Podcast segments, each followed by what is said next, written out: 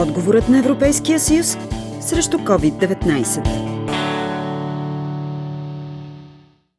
Европейските институции, държавата и местните власти продължават да работят за справяне с проблемите и да отговарят на потребностите на най-уязвимите групи в обществото. В ромските общности кризата показа различни форми на солидарност, а на първа линия от самото начало на пандемията бяха образователните и здравните медиатори. Ангел Ангелов е социален педагог, образователен медиатор и асистент по процедурата патронажна грижа за възрастни хора и лица с увреждания компонент 3, по която работи община Шумен. Кризата обедини хората, категоричен е той? В началото обяснявахме на хората, разговаряхме с хората, и се грижихме те да се чувстват комфортно във всичко това, защото много хора имаха нужда от помощ.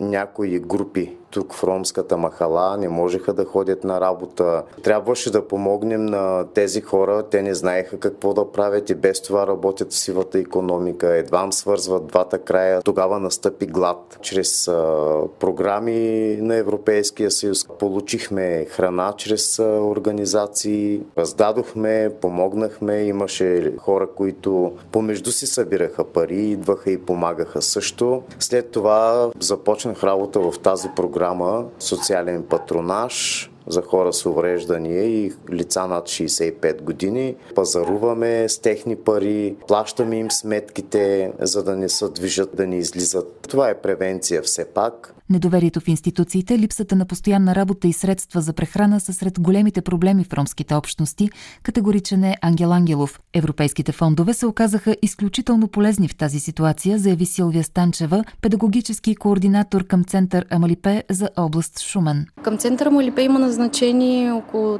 50 образователни медиатори, които са по различни проекти, финансирани от европейските фондове. Точно тези образователни медиатори подпомагаха семействата, като успявахме да осигуряваме храна. Центъра Малипе практикува модела на образователните медиатори от повече от 10 години вече. По различни проекти, които европейските фондове са финансирали тези хора, които в един момент са се развили след това са продължили дори своето образование, достигнали са до по-високи постове. Всичкото това е изпитан модел във времето и едно доказателство, че имаме нужда от тях. И в моменти като този, какъвто беше COVID, нещо, което никой не е очаквал, което ни изненада твърде много, време в което всички трябваше да реагираме много бързо, да бъдем гъвкави, да търсим различни начини, с които да бъдем полезни, за нещо, което наистина е изпитано и много ефикасно. В затворените или по-малките общности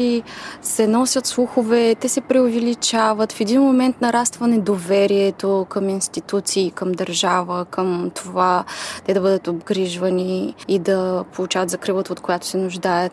И образователните медиатори, работейки на терен, бяха хората, които наистина върнаха доверието на хората в образователната институция, в здравната система, в всички, всички абсолютно институции. Грижата за уязвимите групи включва предоставяне на хранителни продукти, а Община Шумен продължава да осигурява топъл обяд на възрастни, хора с увреждания и социално слаби, като Общинската администрация е в готовност да удължи услугата до края на годината. Работим по програмата Топъл обяд у дома от самото начало, каза доктор Светлана Маркова, заместник мед по здравеопазване и социална политика в Община Шумен. Идеята е да се предпазят особено уязвимата група. Това са възрастните хора и социално слабите хора.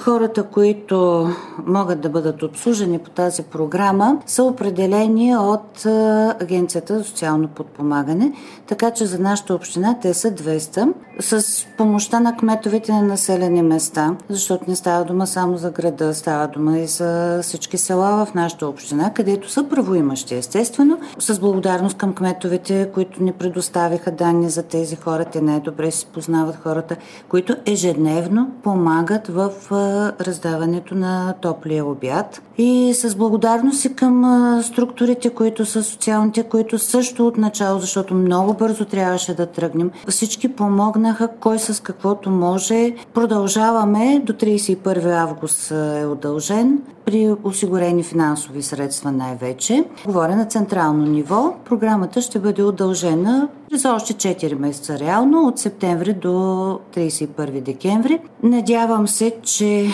ще има такива средства, защото услугата е смислена. Уязвимите групи имат нужда от грижа по време на извънредната ситуация и нестихващата пандемия от COVID-19. Работата на институциите за справяне с кризата продължава и през следващите месеци.